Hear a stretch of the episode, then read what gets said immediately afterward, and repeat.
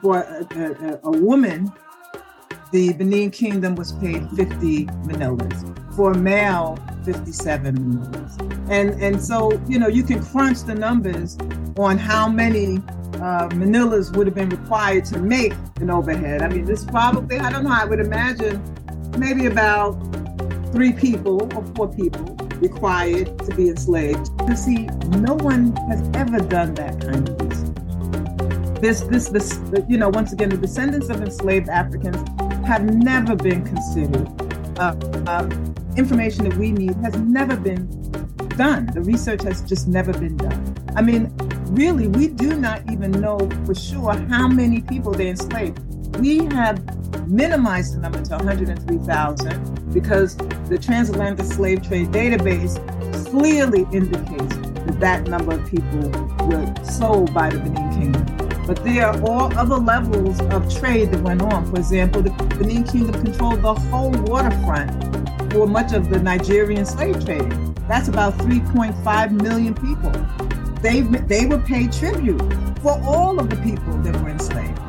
Okay, so there's a portion of their wealth and the creation of bronzes and just in general that was a, a, wealth accumulated there that came from selling just about everyone that was sold from Nigeria.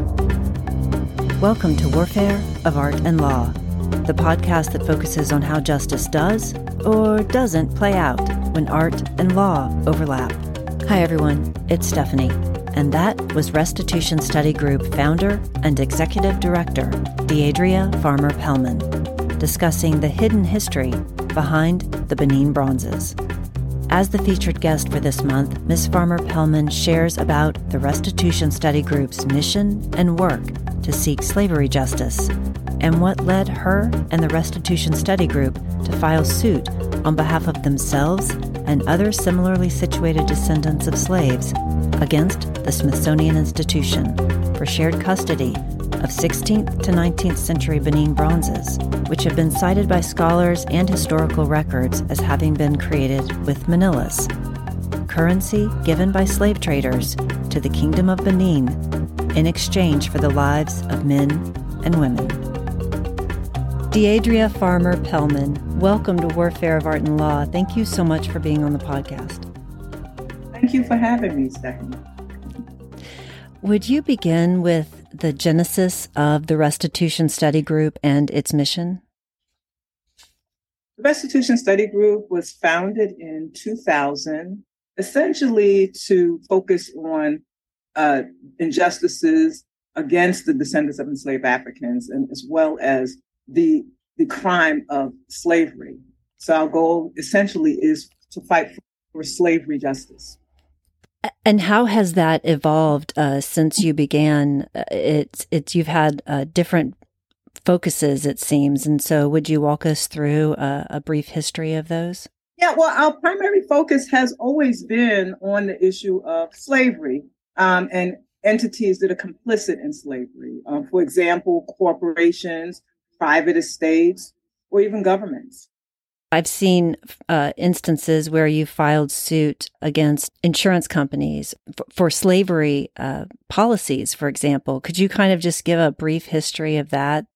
Sure, sure. I um, I well, first of all, I got an interest in in uh, the whole issue of slavery reparations when I was a kid because my grandfather used to talk about the forty acres and a mule that were owed to descendants of enslaved Africans and, and actually to our ancestors originally who were enslaved, um, but it was never given. Most of us never received anything, any kind of compensation or any kind of what we call justice for the years of enslavement.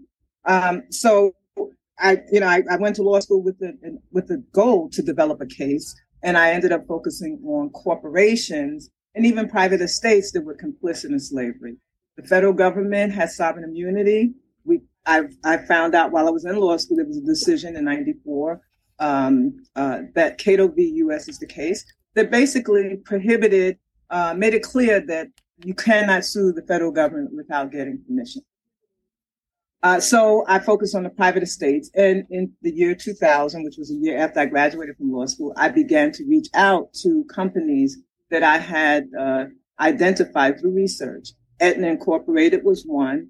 They had written life insurance policies on the lives of, of enslaved people with, with the slave owners as, the beneficiaries. And what this did was it, it actually it, uh, gave uh, it, slave uh, plantation owners the comfort in, per, in investing in humans. It's it actually allowed for more enslavement to take place. At a time when enslaved people were very expensive, folks were reluctant to make the investment in, in these mm. Aetna policies, New York Life Insurance's predecessor company, the Nautilus Life Insurance Company, and many others. JP Morgan Chase even had a predecessor company involved in writing these slave policies. It was basically, don't worry about it. If, the, if your enslaved person dies, we've got you covered. Um, and so they didn't pay the full amount uh, if, a, if an enslaved person died, but they did pay enough to make the investment worth it. Okay. But that's one. There were also banks that were engaged. Uh, some insurance companies, you know, ultimately were absorbed into banks, for example, JP Morgan Chase. And um, there were other companies that we targeted, um, uh, uh, railroad companies, tobacco companies, um, yeah, so any any any entity that we could find that played a role. Uh, we filed a lawsuit in in 2002, and we had a partial victory. Um, the court was we, we had two types of arguments. Some of them were um, consumer fraud arguments, and some of them were human rights arguments. We were not successful on the human rights arguments because the court argued that we were not, most of us were not the right people to file the lawsuits because we were many generations away from the enslaved people. Um, and uh, but the consumer fraud cases where companies had lied to us about their role in slavery, we were given the go ahead to pursue that. Unfortunately, we didn't have the resources at that time, and so we couldn't we couldn't um, finish the case. But we do have uh, a precedent that that basically says if a company lies about its role in slavery, they can be held liable under fraud. So that that leaves the door open for you in the future to bring other suits with that. We absolutely do intend to do that. My understanding is that a restitution study group and you, being the, the head of that, have also employed DNA testing to link uh, current descendants with the slave trade, uh, their ancestors having been taken in the slave trade. Could you kind of describe how that has played a role in the lawsuits that you bring? Right. Well, we actually had brought a lawsuit that was withdrawn, unfortunately, because our attorney was sick. But um, we filed a case against um, companies using DNA testing. We were able to use the DNA test and the transatlantic slave trade database to trace ourselves to certain companies. And this was this was at the very beginning of these uh, these what you call consumer DNA tests. Um, we they they okay the, the company was called African Ancestry. It's still out there. Uh, and they give a limited amount of information about your DNA. They will link you to essentially one ethnic group. And so many of us were able to take this test in 2004 and trace ourselves um, on the transatlantic slave trade database, trace those ethnic groups to the various countries, and then examine uh, who was engaged in those voyages, companies, and so on and so forth. And we filed an action uh, for genocide compensation. In other words, slavery reparations is one type of argument. Genocide compensation really addressed the fact that we are victims of ethnocide, a form of genocide. Our ethnic groups have been erased. Most of us don't know where we're from. And this was the beginning of us learning that. Um, and so once we had a clue, we wanted to make a demand that they help us to get the education to be able to make make investments in land so that we can have homes in our original homelands, things of that nature. And so it was for genocide compensation, and that's consistent with the law. It's not a, a, a law that the public can generally use. It's a it's a criminal law. It's called the Proxmire Act that basically can uh, the federal government can hold an entity liable for genocide um, when it comes to the destruction of a group in whole or in part. And in our case, we our identities have destroyed it. So the law does protect that. Only thing is, the federal government has to file those cases. We we essentially work with the common law, or or uh, the, the, what is the law of nature against genocide, uh, uh, ethnocide against humans. And so that was the basis of the argument. But once again, the case had to be pulled because our attorney was sick, and it's not the kind of case that every lawyer knows how to litigate. We just happen to have someone that was particularly skilled, and he was yeah. very ill at the time. So that's again something else that in the future you uh, would be pursuing. Oh, absolutely. I mean, not just me. There's a lot of folks who never really examined the, the arguments around genocide. Yeah. And in fact, if we can get uh, the federal government to create a private right of action, it would be a, a strong vehicle for a lot of the arguments that people make around slavery reparations. For example, that act actually protects the lynching that we see going on mm. against uh, African American people by the police. Mm. This this constant killing. I mean, you know, when when folks are killed who are unarmed, who are innocent, it's not just a crime against one person. It's a crime against a group of people, and it falls into that category of genocide. Well, the Proxmire Act actually protects us from that, and we've been trying to get the president who actually introduced the bill. He actually is the one. It, it started out with um, Senator Proxmire, who uh, became ill and was not able to, to finish off the fight. Joe Biden, President Biden, actually took on the, the, the bill, and when it was signed, it was in, it had been introduced by him. So we've been asking him to apply this Genocide Act to cases of police brutality um, because it would get 10 to 20 additional years and five hundred thousand to a million dollars in compensation to the family members who lose a person due to these acts of genocide. But they are genocide in any other country. The kinds of crimes that are committed against Black people would be considered genocide or ethnocide. Uh, it's just here, for some reason, descendants of enslaved Africans are just not able to get the kind of justice that other groups of people are given. Yeah. And, uh, and, and that sort of brings us to one of the newer uh, newer categories of cases that we're dealing with. Um, but I'll leave you to to ask yeah. your questions to get that. the suit you're talking about involves the Benin bronzes, and it is such an interesting layer to this restitution conversation. Would you describe your position and the suit that you brought? And actually, perhaps before we even get to the suit, it involves the Smithsonian. And just reading your declaration, it's so compelling uh, the the entire dialogue you had with the Smithsonian before suit was even filed. So I'll leave it to you to just walk us through that, if you would. Sure. First, let me uh, show you what it is that the case is about. It's about Benin bronzes, and, and Benin bronzes are iconic sculptures and other types of artifact made of metal.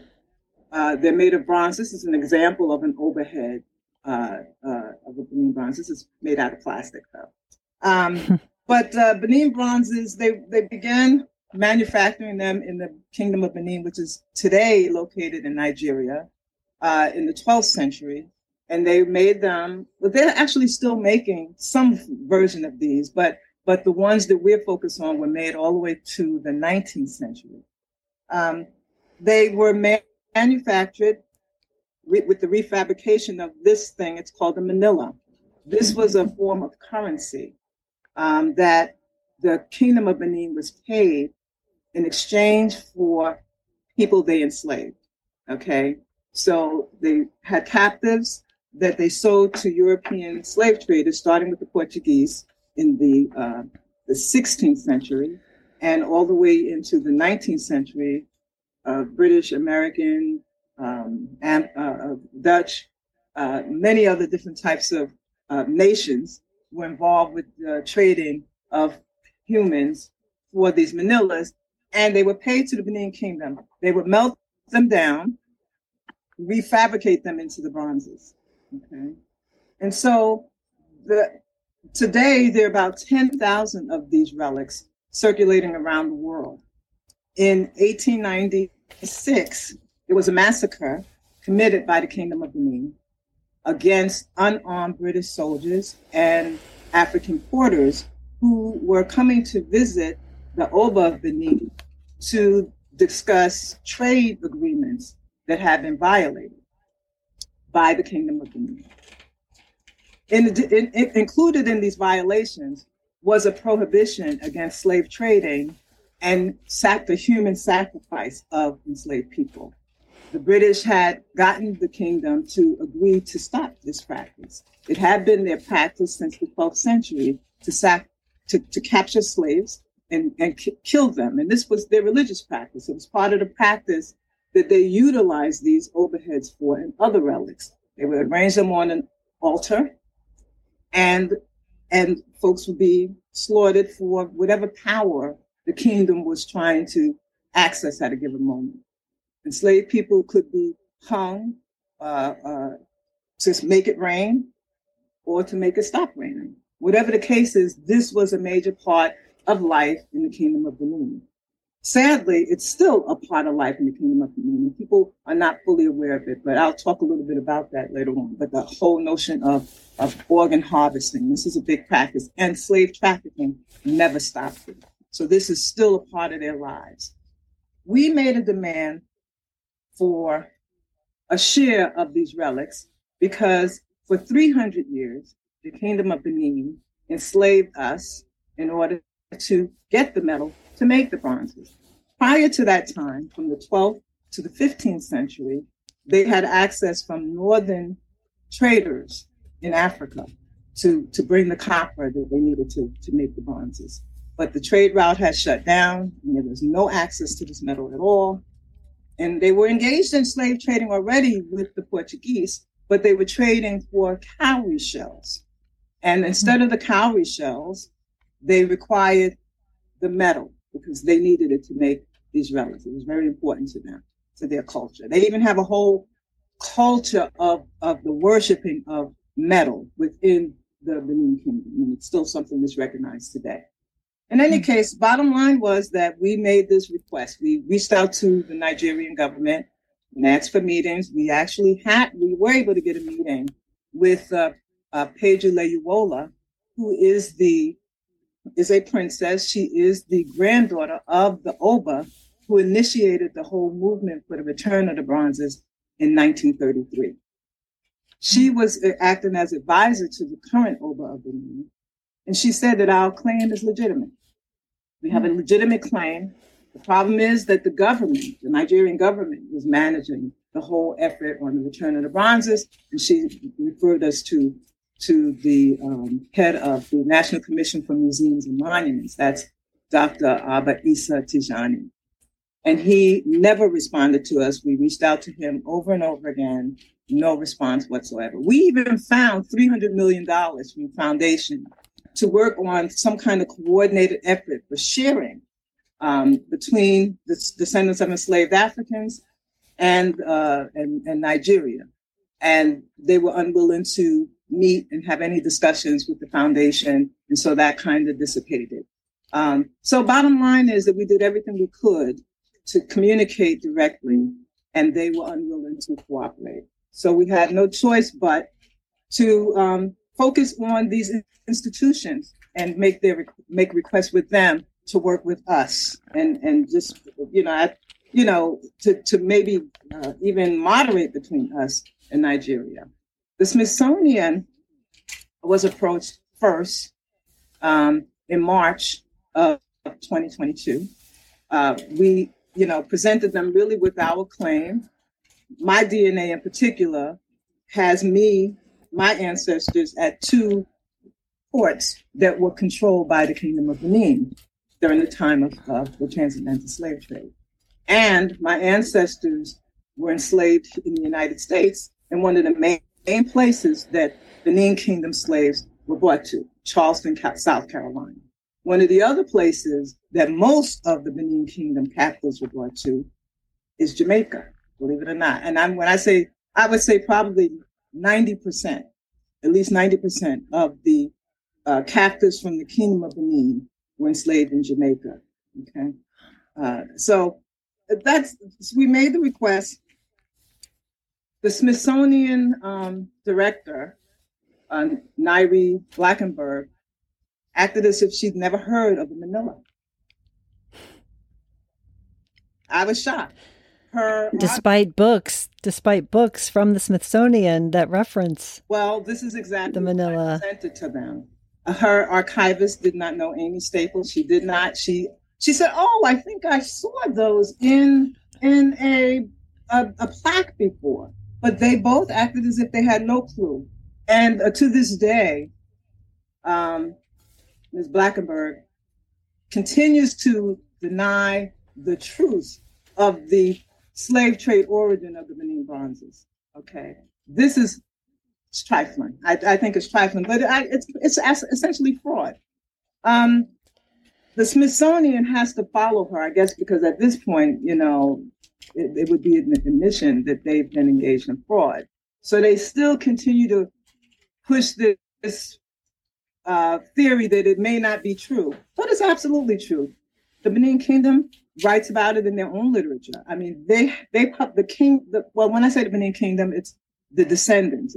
It's the it's the descendants of the kingdom. It's the Oba and his palace, the the traditional council. They published a book in 2018 called The Benin Monarchy, where they specifically admit to using manillas. They explain why they use the manillas to make the bronzes starting in the 16th century. They admit it themselves. They also admit to enslaving people uh, to use for human sacrifice, slavery, domestically at home, and also selling it to the slave trade for the manillas that they used to make the bronzes. I mean, they admitted themselves in their own documents, but all of the scholars admit to this. And then some actually have dug a little deeper. Paula Girshick, she's done research uh, along with um, P.T. Craddock on the source of the metal. So we know mm-hmm. that this metal is actually coming out of the German Harz Mountains, at least a portion. Mm-hmm. Um, there's more research that has to be done, and in fact, I'm trying to uncover that. Did it all come from the Harz Mountain, or were there other sources in Europe? But it appears that the Harz Mountain was a major source of copper for all of Europe. Hmm. Okay, so there may, there may also be some Swiss sources. It's not clear. The, the research is, is, is, is ongoing. But no one has ever examined the slave trade history of the Benin bronzes. And that's yeah. a, an area of scholarship that has to start. And it definitely has to happen before these bronzes are all returned to uh, to a country actually that did not exist when the bronzes were made and to a group of people who are not the people who the bronzes were taken from, but the, the heirs, just like we are the heirs. And Nigeria did not exist as, as a nation when the Benin bronzes were taken. So this is a new nation receiving these relics. And, and it's descendants of people who were alive 125 years ago who are being given these relics. And so there's something there's something strange about that arrangement. But this is, we are only now speaking up because we only know who we are because of these DNA tests. And the DNA tests are essentially new. So our goal is to make sure that we're heard. Now, as far as this, is this go ahead. oh, I was just going to interject that one of the other points that I thought was so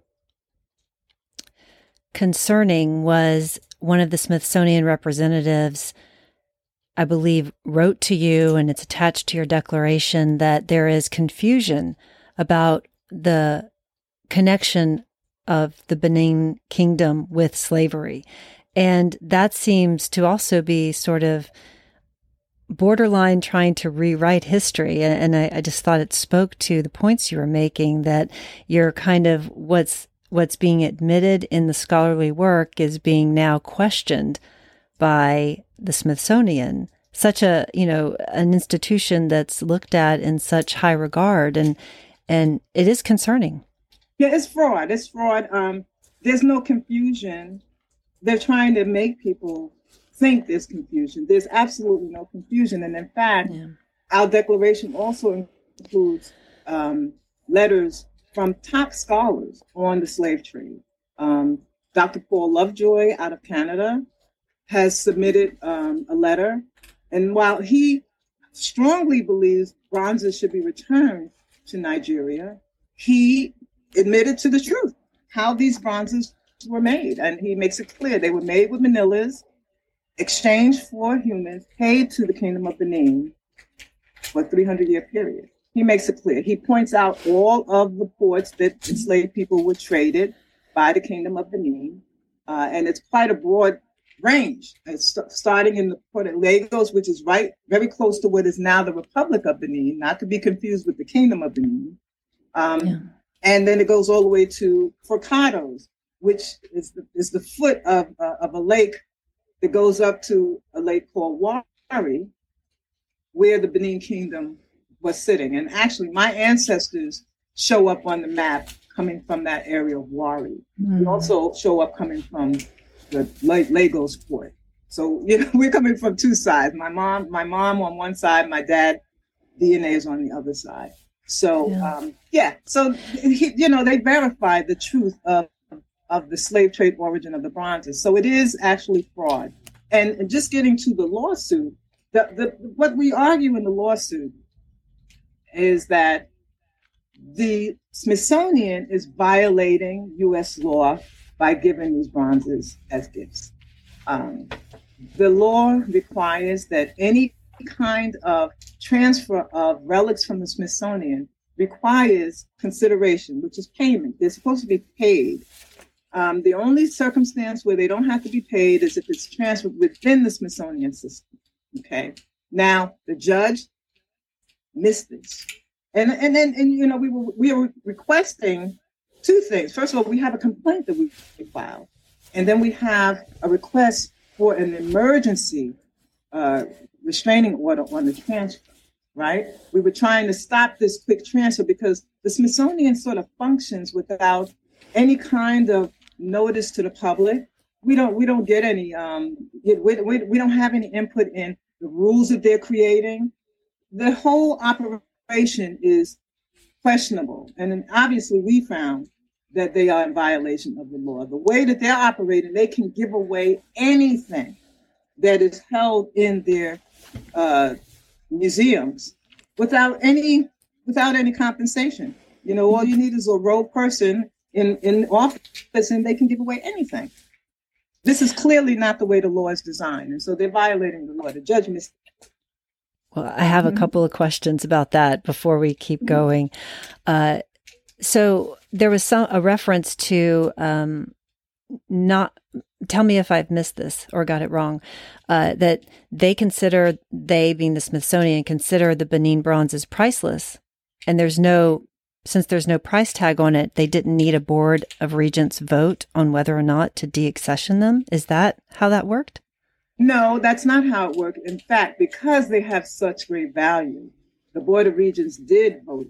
Mm. However, it's pretty clear that if they're telling us there's no connection between the bronzes and slavery, mm-hmm. that it's questionable, that must be what they conveyed to the board members. In other words, they committed fraud and they misled the vice president uh, who sits on that board of regents and the chief justice of the Supreme Court, John Roberts. All of these folks sit on that board and voted based on information provided to them by the the, the museum by uh, basically Ngaire Blankenberg mm-hmm. by the Smithsonian. Mm-hmm. Um, so there's fraud going on. These board members are not fully aware of the truth about this origin. And obviously it matters because if it didn't matter, they would just tell the truth. You know, they would tell the truth. So obviously, if they knew that these bronzes were not just made by the people in Nigeria uh, today, the Edo people, they would they would probably not allow them to be transferred, or at least create some shared arrangement, which is what we are asking. We're asking them to share the bronzes. Let them let them uh, let the Nigerians have the 12th to 15th century relics and keep the 16th to 19th century relics that we paid for with our mm. lives and we continue to pay for with our lives with all of the injustices that we suffer today the police brutality the discrimination, all of the sufferings. We haven't recovered from slavery yet. You know, how dare them think that we don't matter, that it's okay to give away relics that we pay for, literally pay for. If we were not enslaved, those bronzes would not exist because they needed this metal to make them. And if they didn't get these this metal selling us, they would not have gotten the metal. This is what was required by the Portuguese and the British and the Dutch and the so on and so forth. They had to pay for these bronzes in metal. What happened then? The court docket shows there was, I believe, like a conference call or some kind of meeting. And then that day or the next day, it seems uh, the Smithsonian returns 29 of the Benin bronzes, the ones at issue, and uh, the, the court's decision doesn't come out for several more days. Right. Well, here's what happened.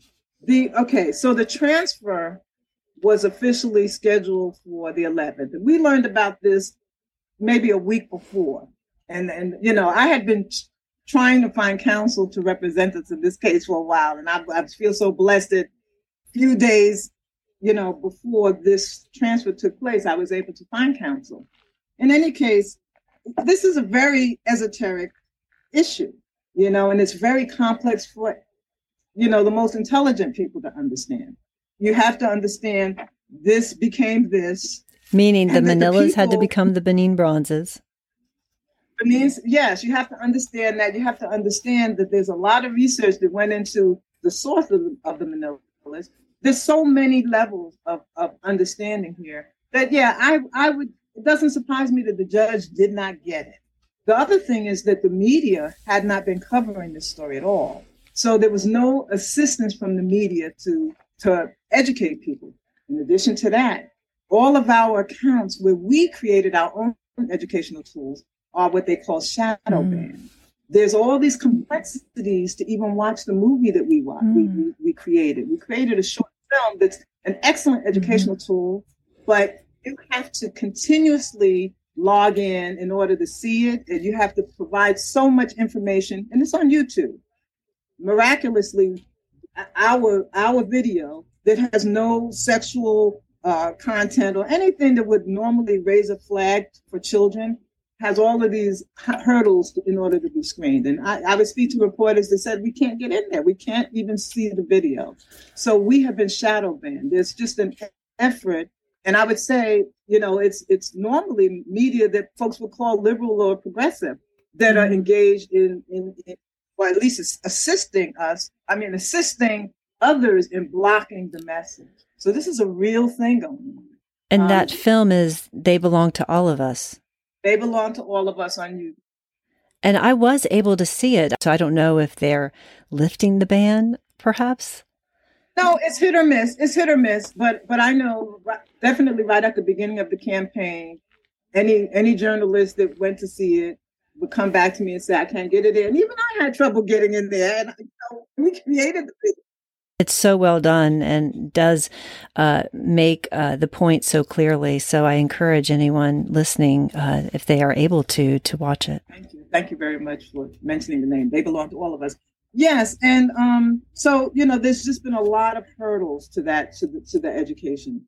Well, so let's focus maybe uh, for a moment. I know that now the case it had four causes of action, and you were denied and dismissed, and now you're on appeal. Is that right?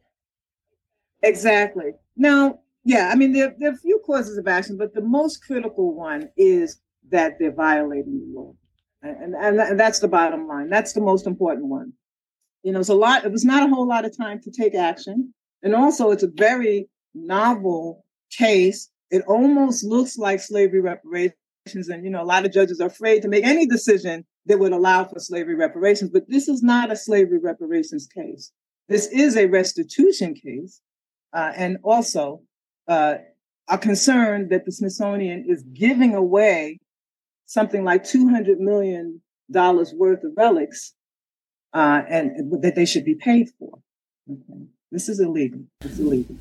With the, at the end of your documentary, there is a, a rolling list of all the institutions that, uh, are, or at least a, many of the institutions that hold Benin bronzes. Uh, what are your thoughts on going forward with, as, because restitution of these objects is becoming more and more popular. What are your thoughts on other institutions that might be doing that? And, and would you, do you have your eye towards perhaps, uh, contacting or have you already contacted any other institutions about this? Yes, we, we have been in communication with the institutions. And let me just be clear we do not oppose the return of some of these relics to the Benin Kingdom. And note, they're not all metal. Some of them are ivory, some are wood, and some are leather. And, you know, anything, we're only interested in metal ones from the 16th to the 19th century. So any metal and all of the other materials, they, they can have them. My great concern about even those is that they are disappearing. They're not necessarily going to be sitting in a museum in Nigeria. And we know already that they're not all going back there. But just the ones that, that we paid for, that our ancestors paid for with their lives, we want these institutions to keep them. So yes, we've been in touch with other institutions in the United States to make sure that they understand the history because we know the history is hidden. No one, you know, when the when the Benin Kingdom is making their request for their, these bronzes, they're not saying part of them were made from slave trade. No, they're not discussing that. They're very quiet about that part of the story, and the folks are very ignorant about that. They don't, all all you ever hear is that they were stolen. They were they, their villages were destroyed, and you know all of this kind of stuff. And this is something you know once again the massacre that the Benin Kingdom initiated was in uh, uh, 1896. And then a few months later, the, the expedition took place where the British retaliated and took the bronzes. And the bronzes were taken in the same way that enslaved Africans were taken from the, the Union. Um, African enslaved people were taken uh, with the Emancipation Proclamation from the rebels from the Confederacy, we were taken according to the laws of war. Um, and these bronzes were taken according to the law of war. They were taken because anything that gives the enemy power can legitimately be taken according to the laws of war. We were being used to dig ditches for the Confederacy, to feed them, and all kinds of labor the slaves were, were being required to do for the rebels during the Civil War. And Lincoln managed to liberate the slaves and win the war because of that liberation, that act of liberation. In the Benin Kingdom, with the British during this expedition, these bronzes were used for war power, whether, whether it was psychological or whether or not there's some real spiritual power they were getting, they were used for war power. They had just gotten finished slaughtering 250 people. And if you see the descriptions from those British Navy officers, they describe folks who were hanging from trees all over the place.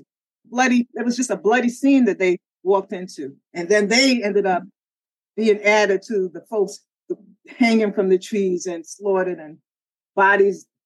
And it's just horrible. The, the scene is just horrible. And we try to show some of that in our short film.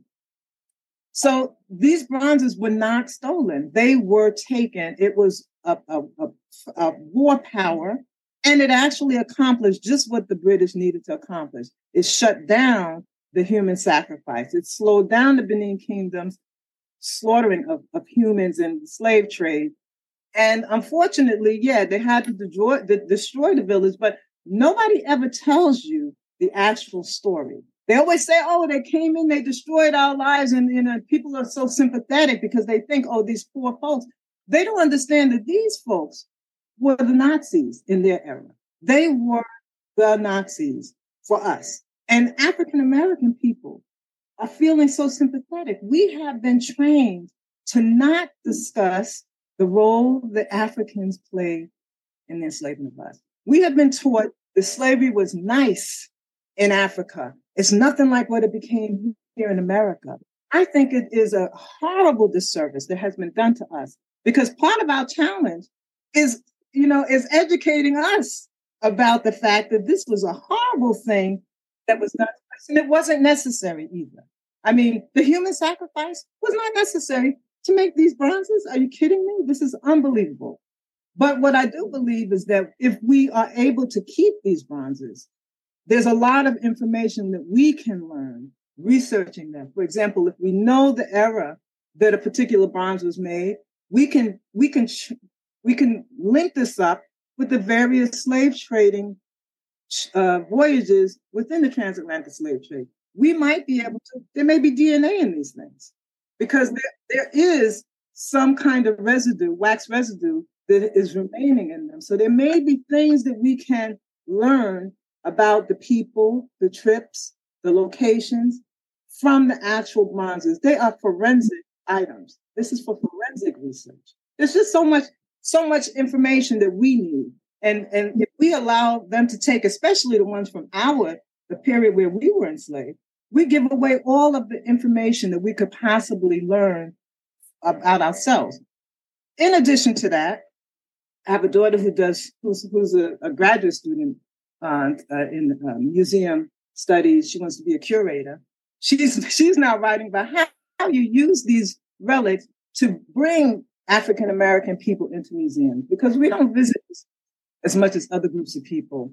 Um, and so there's a lot of information we never get access to, but these, this kind of information to learn that it's the actual currency that we were sold for, the, the reason why we are in this land where we don't get a whole lot of respect from the government, um, unrepresented most of the time, because no, the government is not even addressing our, our concerns around these bronzes. Um, our lives, we have such a struggle here in this country. A lot of folks just don't understand we are unrepresented most of the time.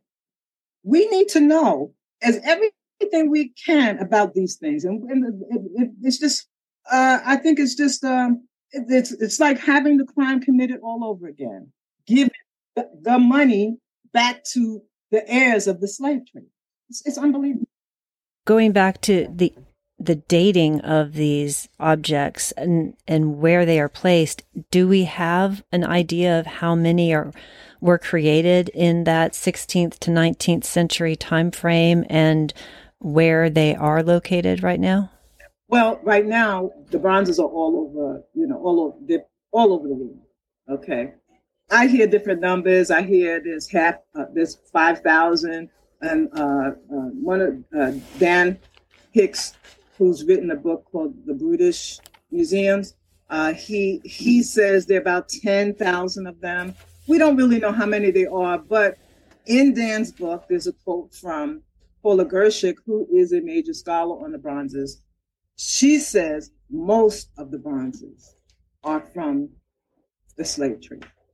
Mm-hmm. They're, they're, most of them are, and then she really gives a very passionate description of how these the, the British uh, have provided metal that has melted down into these bronzes. So mm. uh, most of them is what is said. I mean, we know that there's certain types of bronzes that were never even made into the slave trade, and those are the plaques. So all of those plaques that you see, all of the plaques that you see are coming from the slave trade. Mm.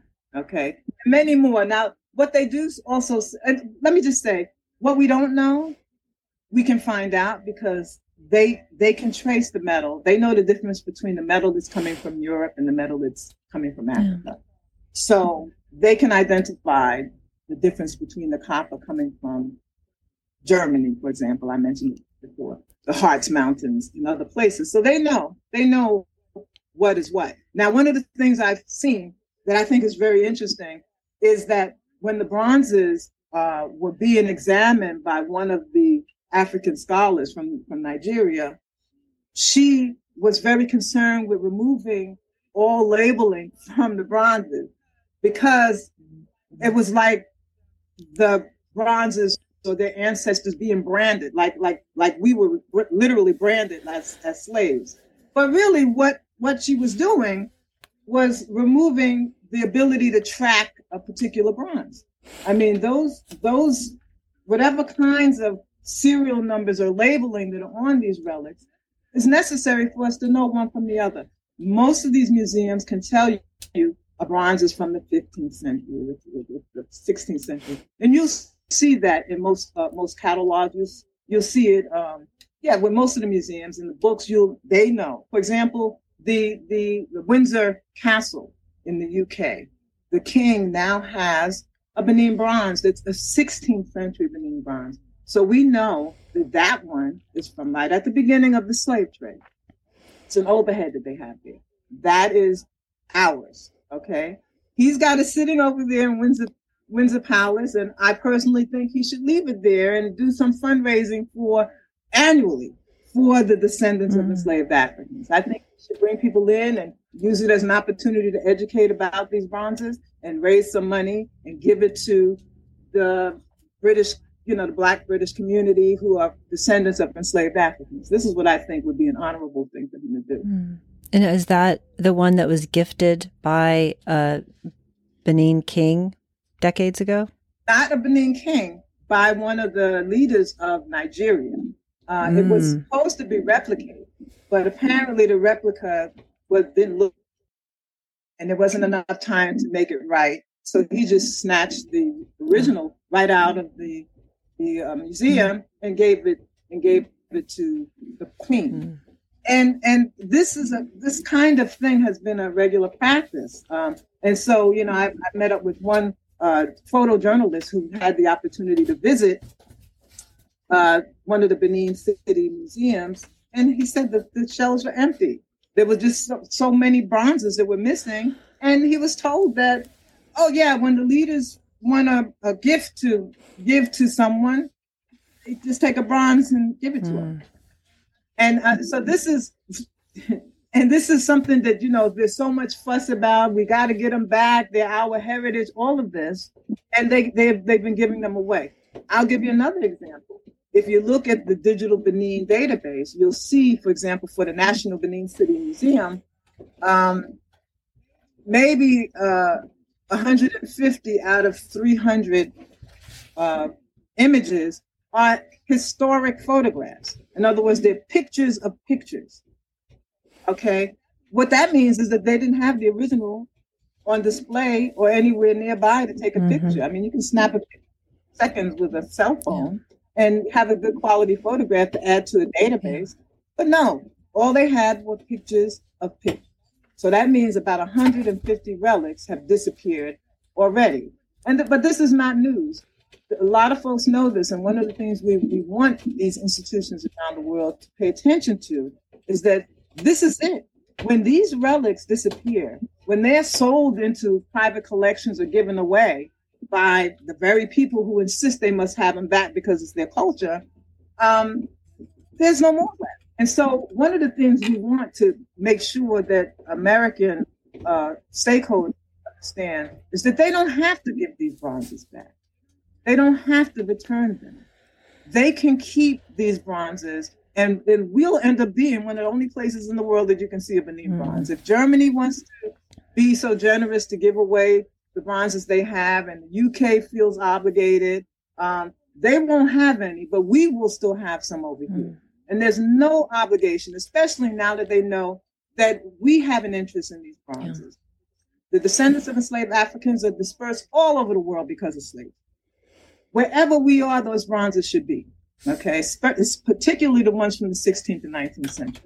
So there's no excuse for anyone to give away a bronze from that time period. Forget it.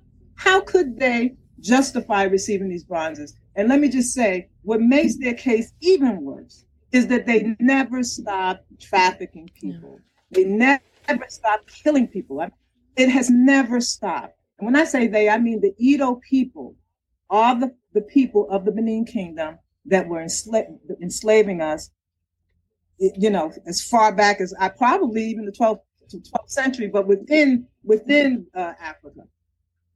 But from the 16th century, they are the ones that were. Now their children are still doing the same thing.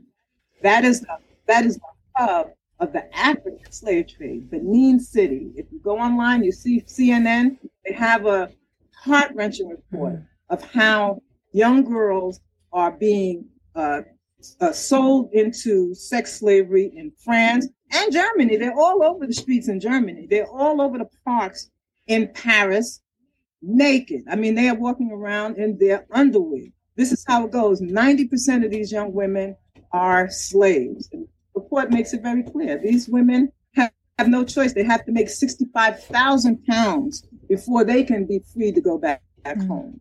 Um, but they are they are kidnapped and forced into sex slavery. And those who are those are the lucky ones, because the unlucky ones have their internal organs removed and they're dumped into the ocean, uh, you know, leaving out of uh, Liberia. Mm. No, not Liberia, Libya, out of Libya. So this is a real thing that's going on. It's a battle, it's a struggle that the, the, the, the organizations in, in Edo State struggling to keep their girls safe and alive. And I, and I, I have to mention, we did a we did a, a, a chat, a clubhouse chat with uh, some of the Nigerian young people. They were shocked to learn that there, for 150 years, the Kingdom of Benin mostly only enslaved women. Mm. I mean, they were devastated. This caused a major battle amongst the young people. The men, because the young the young men were like, well, you know, well, we stopped enslaving people. And the women were like, no, you didn't stop enslaving. We're people. You kept enslaving mm-hmm. us. And, and this is what happened for 150 years. And here we have it that today the women are still being enslaved by the same, by the same uh, ethnic group. It's, it's a tragedy. We reward them for their slave trading culture by returning slave trade Benin bonds. Yeah. And we really cannot we, it's just, you know, so folks have to pay attention and understand this is real. The documentation is there. Our case provides all of the evidence. We have, once again, I mentioned one top scholar. The other scholar who um, provided information is an African scholar out of the University of Dakar, Dr. Ibrahim Seck. His background is the translation of the French portions of the transatlantic slave trade database. So his expertise is on that slave trade database. And he's the one that fleshed out the numbers that we know with absolute certainty. And we are engaged in research to learn more about the other people who were enslaved. The, for example, two of the biggest ports controlled by uh, the Benin Kingdom, we have no we have no slave trading documents mm. on, right? So we have to search for them, figure out how to glean them from the other documentation. These are Ugafan and Warri. These were the two of the top ports used by the Kingdom of Benin. But there's nothing. There's not. We don't. We don't, we don't have a single slave sold from those mm. ports. Okay, and they, and those were the largest mm. ports. You understand? So we know the numbers are much greater yeah. that were sold. Yeah, there's a big gap. Yes, yes. So I mean, just to give you a sense of you know what's going on, but it, it's heart wrenching. I tell you, it, has been uh, an education for me because I, I, I, it, it was news to me to learn about the, the modern day slave trading. And it's baffling that these nations that are plagued with these these um, women who are who are uh, enslaved would even consider returning the bronze. I mean, Germany, you know, they're like, you know, like the biggest cheerleaders on returning the bronzes. And no, they actually participated in the enslavement mm-hmm. of us to make those bronzes. Okay, and they and they they have um, you know, so many of the women, the sex slaves on their streets. I can't even understand why they would not um, address those issues. Why would they not um, require something more from Nigeria on those enslaved women um, before yeah. giving anything back? You know, it's just it's, to me, it's, it's baffling. You know, but I, I do I do know that they have made a decision to not return all the bronzes, and I hope that you know it's because they've heard the message and they understand you know that they that, that nigeria should not be getting these uh, relics back for various reasons you know? Um that i've mentioned already. Depending on how the appeal goes going forward with the smithsonian they still have i believe 10 benin bronzes left and all the other institutions uh, that still have bronzes. Would you see perhaps alternative dispute resolution, like some kind of um, arbitration process that you might be able to uh, go forward with as opposed to filing suits?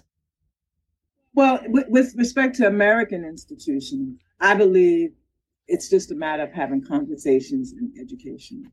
And uh, we've already begun that with a few of the institutions. I, I believe the best approach is just one on one. We have to really reach out to each one, help them to understand what it is that they have, and um, make ourselves available to work with them on alternative solutions. Um, you know, there's one museum that has already agreed to do one of the things that we propose, and that is to create opportunities for descendants of enslaved Africans mm.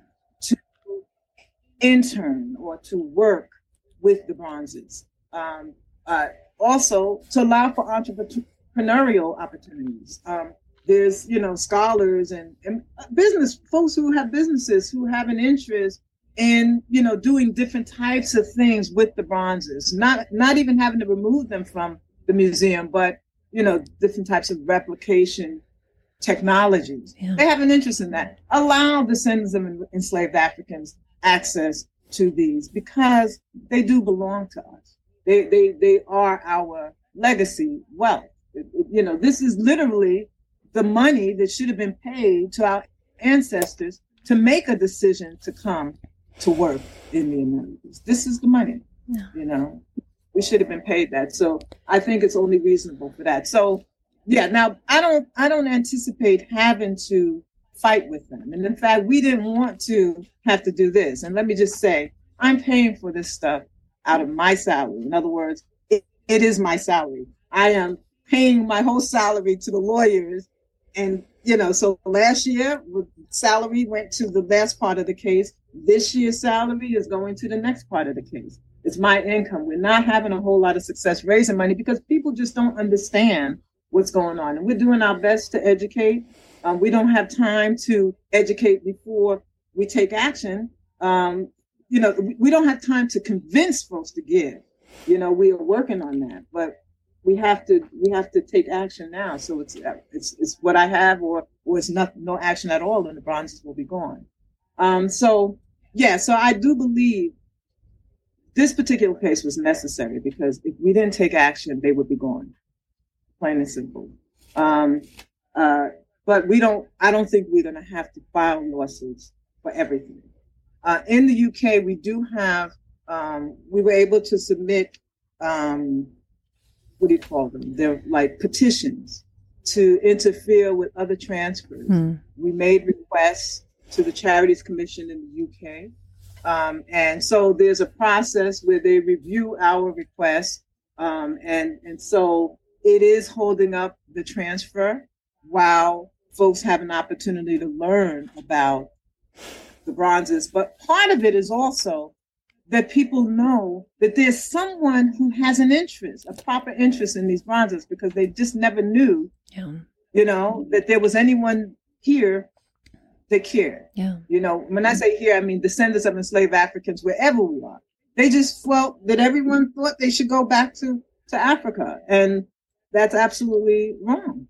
Does absolutely wrong. does the UK petition does that uh, cover all institutions within the UK, or was it naming certain ones? It has to name each individual institution.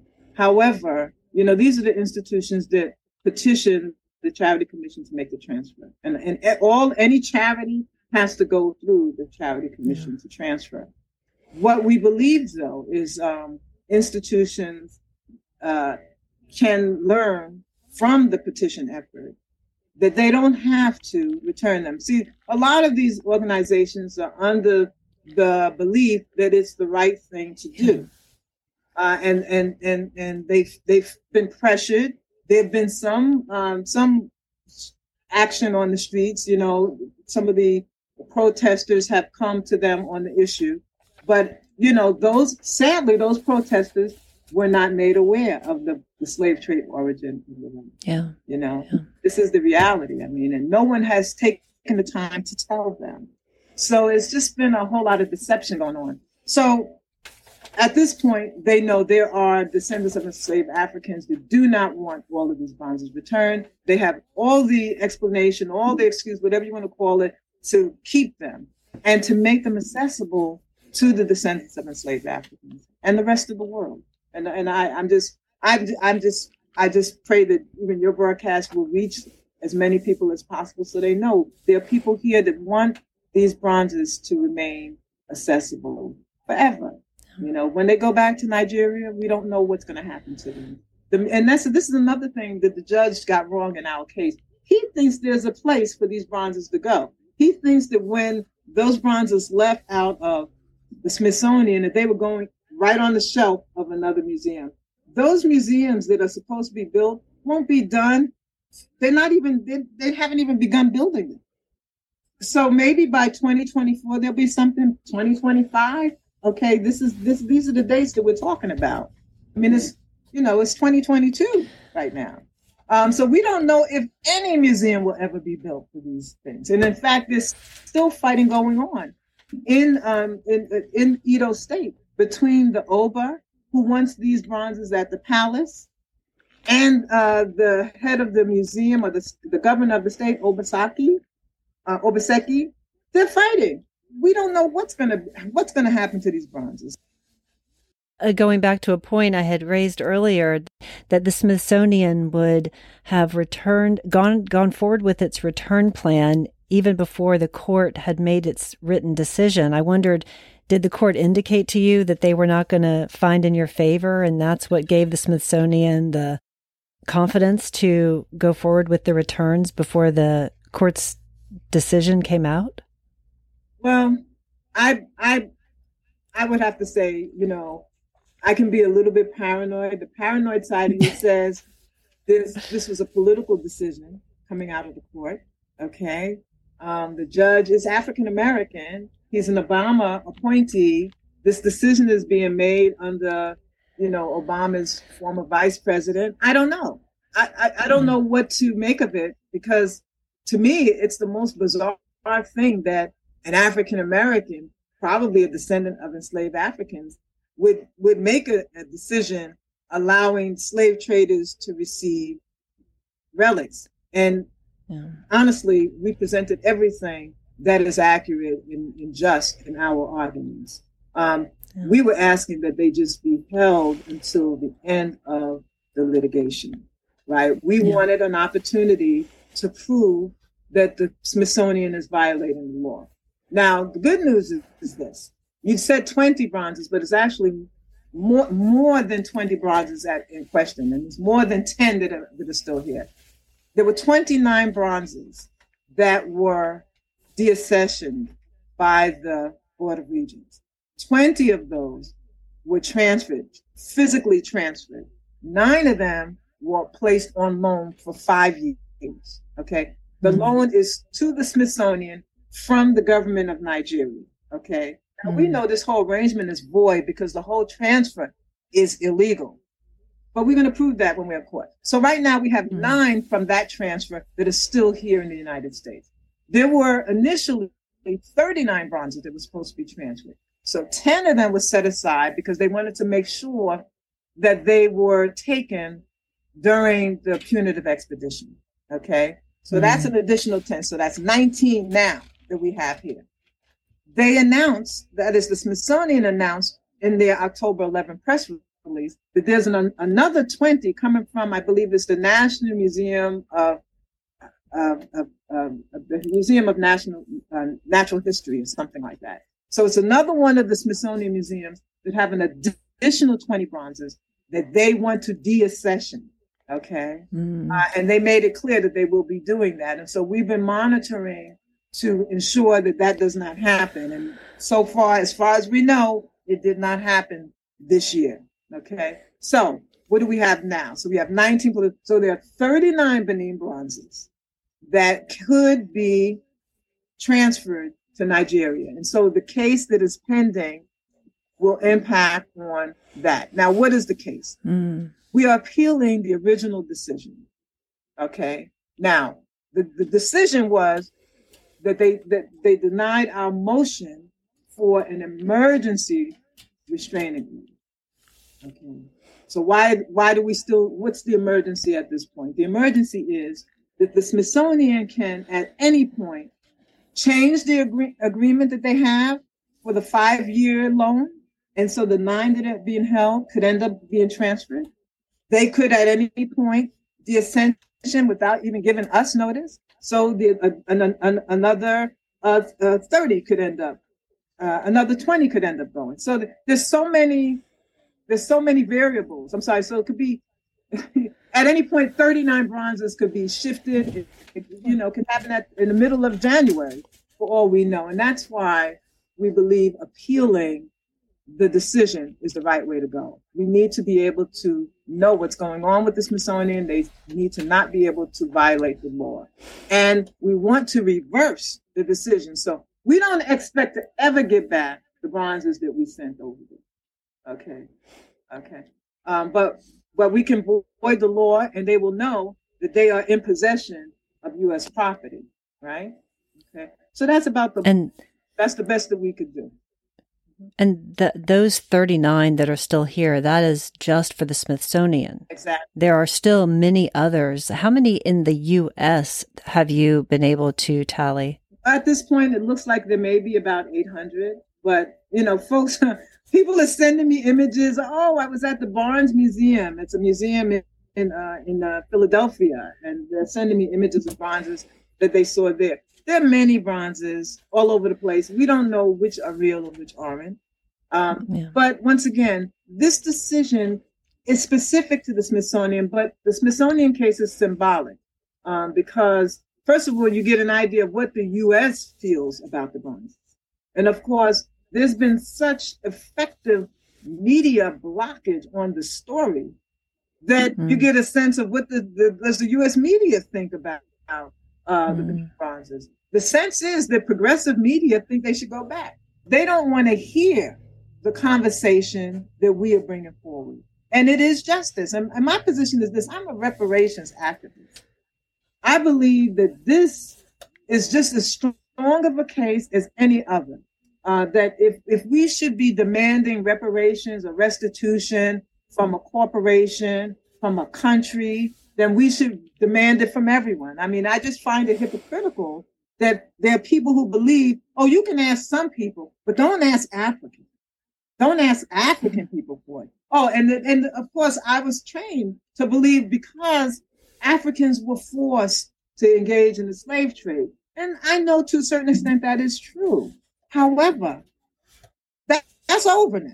You have relics that belong to two groups of people: Africans in the diaspora and Africans in the in the nation. Share them you know, just because, you know, you were forced to be engaged in the slave trade does not mean that you cannot engage in restitution and justice today. And I believe all of these nations in possession of these relics, you know, who feel compelled to address the issue of colonialism, need to understand that this, mm-hmm. these bronzes are not just about colonialism, they're about the slave trade. They go further mm-hmm. back. And honestly, if maybe we if, if the slave trade didn't happen, colonialism probably would not have been possible, you know, because mm-hmm. their best and their strongest soldiers, fighters were all sold into slave, into the slave trade. The relationships were formed between these slave trading nations and African nations. And, and I think the African folks maybe got a little too comfortable with their European friends and, and mm. found themselves losing their own homelands where we were when we were no longer needed as as uh, chattel. You know, they mm-hmm. came for them. They came for them. Yeah. And um, sadly, you know, I mean, I almost feel like there's some kind of karmic thing in connection with that because when you learn exactly how the slavery was practiced, how the Benin Kingdom slaughtered us, you know, the kinds of horrible things that were done. The Africans, Africans in, in, the, in the nations, they weren't nice. That their slavery wasn't nice like we were told. I mean, you know, they're images of folks who were beheaded. I mean, you know, in the late uh, 1800s, you can actually see coming from some of the kingdoms, not the Benin kingdom, but they did behead people too. But you can actually see yeah. photographs of folks being beheaded um, by some of these kingdoms. It was brutal. It was brutal, and that, so there's no, you know, that I don't, I don't believe that we should only be focusing on white businesses or white people for the demand for slavery, uh, uh, slavery reparations or restitution. It's anybody. We should be focusing on anyone who played a role, and I think that's the that's the approach we need to retrain ourselves to understand. Everyone can play a role, and I'll add this. You know, another part of the easiest things that African nations can do, like Nigeria, is to extend to us dual citizenship. We are mm. victims of ethnocide. We have DNA tests today that let us know which nations we are connected to. Allow us dual citizenship so that we can establish establish a, a home in our homeland. other folks do it every day. My, you know, my, my husband is German. My daughter is part African American and, and, and, and German. She's a German citizen. During the pandemic, in two months, she got her passport. Her citizenship was established in Germany. So now she can go and work in Germany if she wanted to. You know, this, you know, other other people do this for their people, you know, but Africa doesn't do it for us. And I believe, you know, all of the Pan-African love that discourages folks from paying attention to the role that Africa played in enslaving us needs to be re-examined if the love is not even allowing us to be welcomed home with citizenship. It's just, you know, I, I think this whole argument would be different if Nigeria had extended to descendants of enslaved Africans dual citizenship, because then a return of the bronzes would be to our African homeland. You know, I can't claim that as my homeland. They won't even allow me to be a citizen.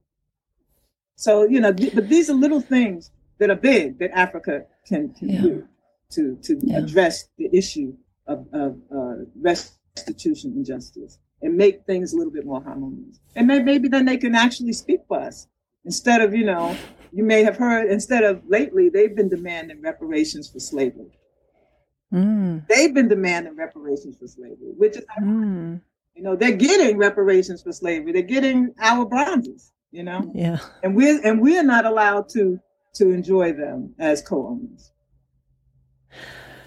Uh, well, I, I I'm so moved by this news. It really is news to, I think, so many. You've said it was news to you, all of the information you've been sharing. And, and so you have uh, several times referenced the historical gaps that are there. So to me, a lot of what you're doing speaks to historical justice. And I just wonder, and you've referenced justice several times, how do you define justice? And and has that definition evolved over the course of your career? Um no it hasn't i mean i define it as as a fairness um reasonable decisions that um that bring about a sense of harmony amongst two or more groups of people. Um so in the case of the bronzes i think a decision that provides even nominal co-ownership, where there are some privileges extended to the descendants of enslaved Africans. Um, for example, through the internships and educational opportunities, employment opportunities, entrepreneurial opportunities. That's what justice would look like, along with changing the narrative around the Bronzes. We need to really know that slave trade history. And so there's a lot of scholarly research that has to happen. You know, there's many questions that can be answered if the bronzes remain and they're researched properly. Um, we just haven't addressed that. And I think, I, actually, I think I'm excited about the prospects of that kind of research happening. And I think any academic institution, library in possession of the bronzes, and really any museum that's in possession of, of these relics should also be excited about the potential for this kind of research. It's an opportunity to bring in new audiences um, with this education. Um, it's just really, I think it's really uh, exciting. I, I think not a, not enough people know about these relics, but I think if the, the proper light is shined on them, a lot more folks will pay attention to these bronzes. They will become much more valuable uh, to the, the world museums as and and to the Nigerians as well. Is there anything that I haven't asked you that you would like to share? Uh, I think I've shared. I think I've shared plenty. yeah, but let me just say this. I also think there's an opportunity for Nigeria um, to to to shine in this matter. They haven't really spoken up on the slave trade origin yet, but I think it would be an honorable thing if they did, and if they themselves made the decision to, to say, we want these relics to remain in these institutions so that the descendants of enslaved Africans have access to them too. I think that would be an honorable thing. I think that's, you know, the kind of self uh, management or independence that, you know, African nations should have over decision making. I, I, think it shows also that they are worthy of the kind of compassion that they want others to extend to them. So yeah, I believe you know I, I, I believe there's a there's a Nobel Prize waiting for the African leader that can stand up and be honest about. There will be a link in the show notes to learn more about the Restitution Study Group. If you enjoyed this podcast, you can subscribe on your preferred platform and if you'd like to support more episodes like this, it would be much appreciated if you could leave a rating or review. You can also leave your comments online and tag Warfare of Art and Law podcast or email me at stephanie at warfareofartandlaw.com. And the podcast Patreon page has rewards for those interested at patreon.com forward slash warfare of art and law. Until next time, this is Stephanie Drawdy bringing you Warfare of Art and Law. Thank you so much for listening. And remember, injustice anywhere is a threat to justice everywhere.